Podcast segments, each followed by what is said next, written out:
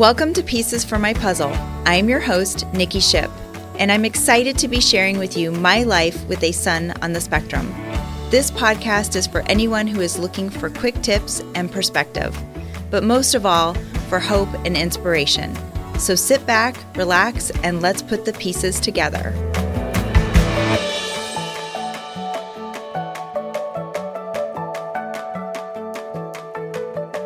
Hello, and welcome back to another episode of Pieces for My Puzzle. I'm your host, Nikki Ship. Thank you so much for joining us today. Last week, we spoke about how to find good, incredible resources on social media. So, if you didn't get a chance to tune into that episode, please do. I think we had some great quick tips on that episode.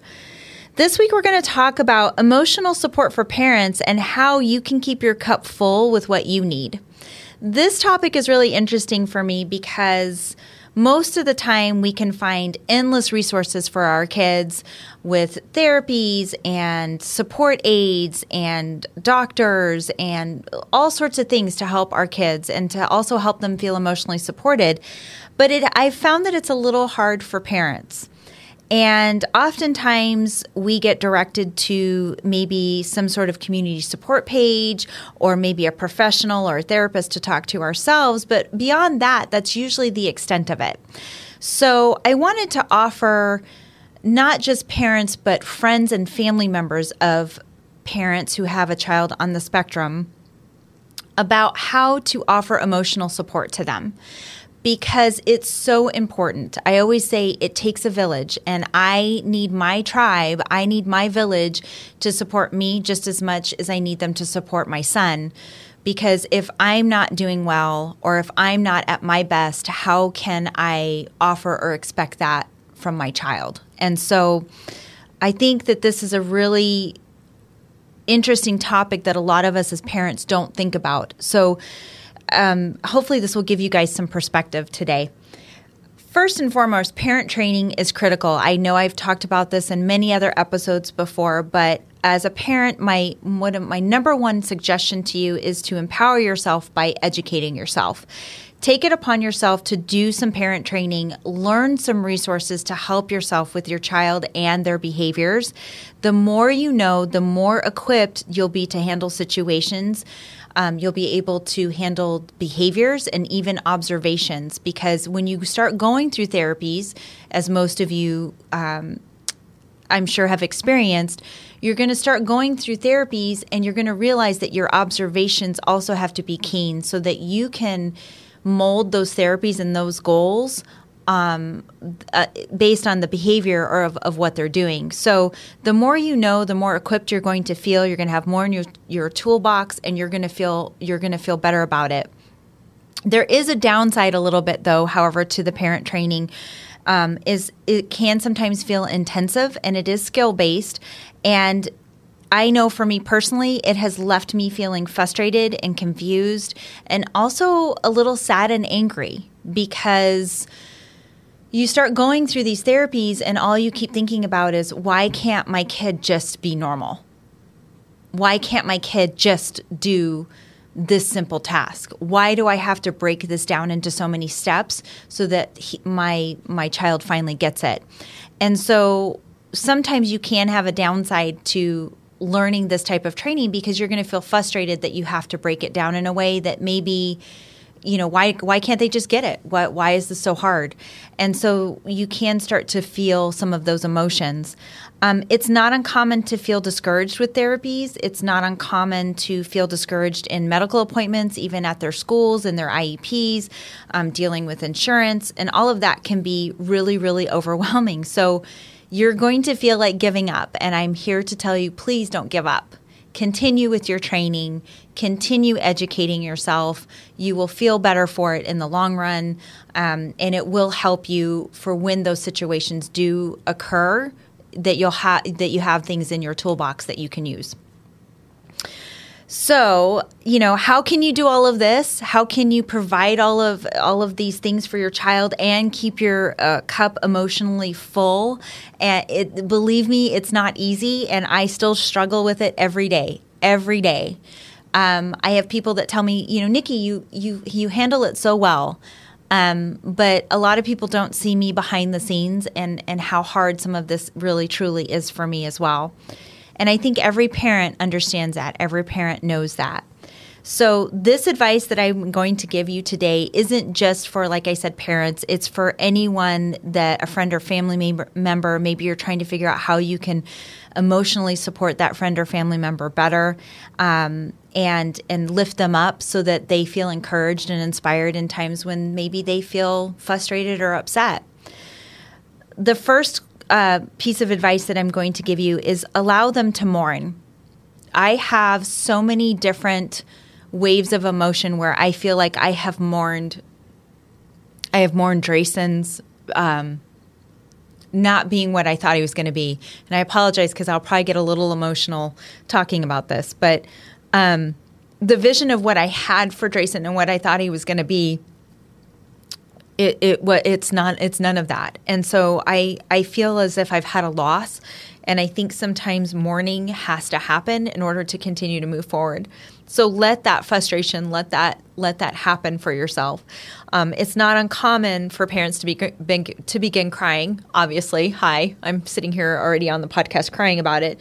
Um, it's it's easy for me to cry when he has a meltdown, just as easily as it is for me to cry when he has a milestone moment. So allow yourself to feel those waves of emotion and for friends and family who are around allow them to feel that way allow them to to feel that wave of emotion and not be judged for that. And sometimes that might seem a little odd.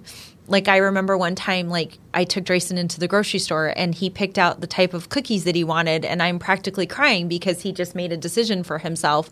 And I'm sure that the stranger next to me probably thought I was crazy but getting on the phone with my husband and telling my husband, "Oh my gosh, he picked out, you know, he picked out his favorite cookie all by himself and he put it in the cart." It was like those were those are big moments. Something as simple as that can potentially big be a big moment.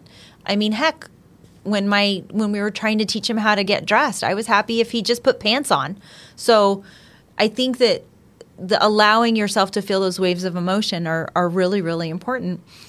Um, when you're talking to a parent who has a child on the spectrum, let them feel heard. And this goes for um, caregivers. Um, if you have a care team that you work with, um, or friends and family, like everyone, allow those parents to feel heard. Parents are really overwhelmed, and when they want to talk, sometimes they're not necessarily looking for a solution. We search for solutions all the time. So when I go into a venting mode, I know I personally, it's not that I want a solution, I just want to feel heard. I want to know that I'm doing a good job and I want to feel valued for everything that I'm doing. And that's so important, I think, for parents to know that they're doing a good job. So, to all your parents, all the parents out there that are listening to me today, I want you to know that you're doing a fantastic job. And you shouldn't give up and you should keep pushing forward and you've got this. That's my message to you. And I, the other thing is, I'm going to encourage you guys to get out and get active with your child. Um, sometimes just a change of scenery is always good. Um, I know that that can be feel difficult at first. I know I worry a lot about Drayson's behaviors when we go out, um, and sometimes it, it can feel really daunting. Um, but do something as simple as go to go to a park or you know hit a hiking trail or get out in nature or some sort of community event and just have a little bit of a change in scenery. Um, I think that that also encourages you to do more and to have more experiences with your child. And sometimes it will feel like a push. But for those of you trying to encourage parents, let them know that it's okay if you guys are out and a behavior occurs. Let those parents feel safe to bring their child out into an environment where there may or may not be a behavior. We want to make sure that everything is going to be socially accepted, at least within your inner circle or the people that surround you consider ways to collaborate with parents. Um, you know, take it upon yourself to learn about autism, to learn about behaviors. Um, how can you help your friend or family member? In what ways can you gain an understanding about autism? And consider learning more and creating more awareness so that they, you can also spread the word and help others about about autism. The more we create awareness, the more we educate, the more everyone can understand a little bit more um, about the spectrum. To those that are providing services, my care team, I love my care team. And I have to say that providing emotional support by listening to a parent's needs and concerns is so, so important. And I feel very, very blessed and lucky that I have a care team um, that provides in home uh, therapies and services to Drayson that, that really do hear me and my husband when we're talking about our concerns.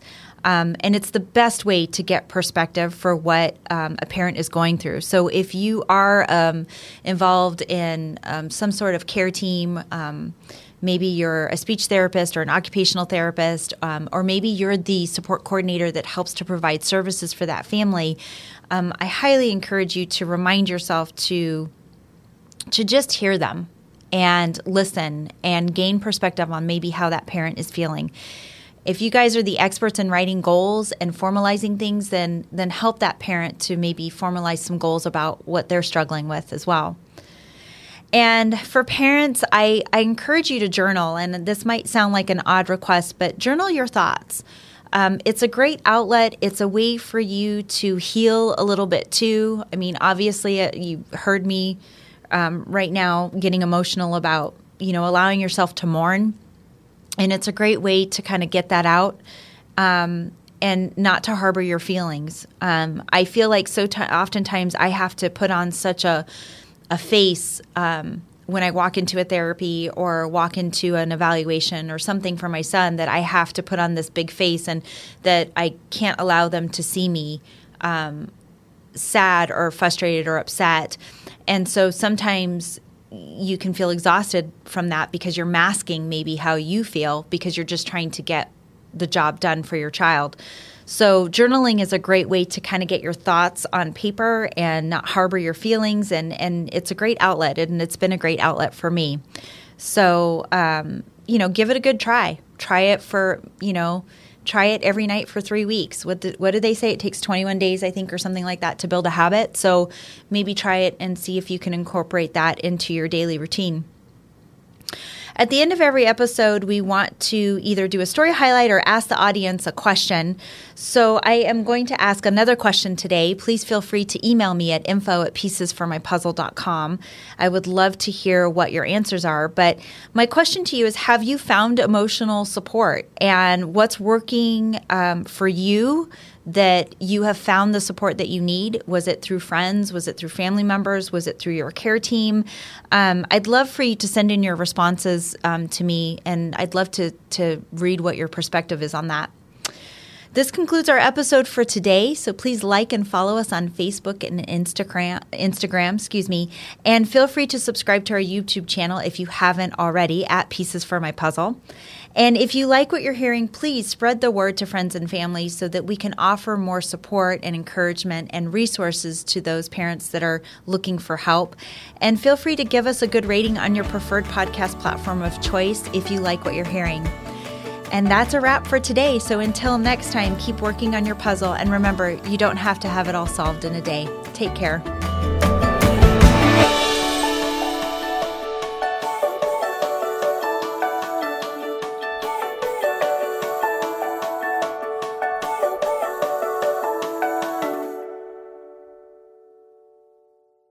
All righty, take it away whenever you're ready. Okay. Okay. So I don't up any more lines. Okay. Put that on the blooper reel. Let's go to the bloopers. I'm like, put that on the blooper reel. Okay. okay.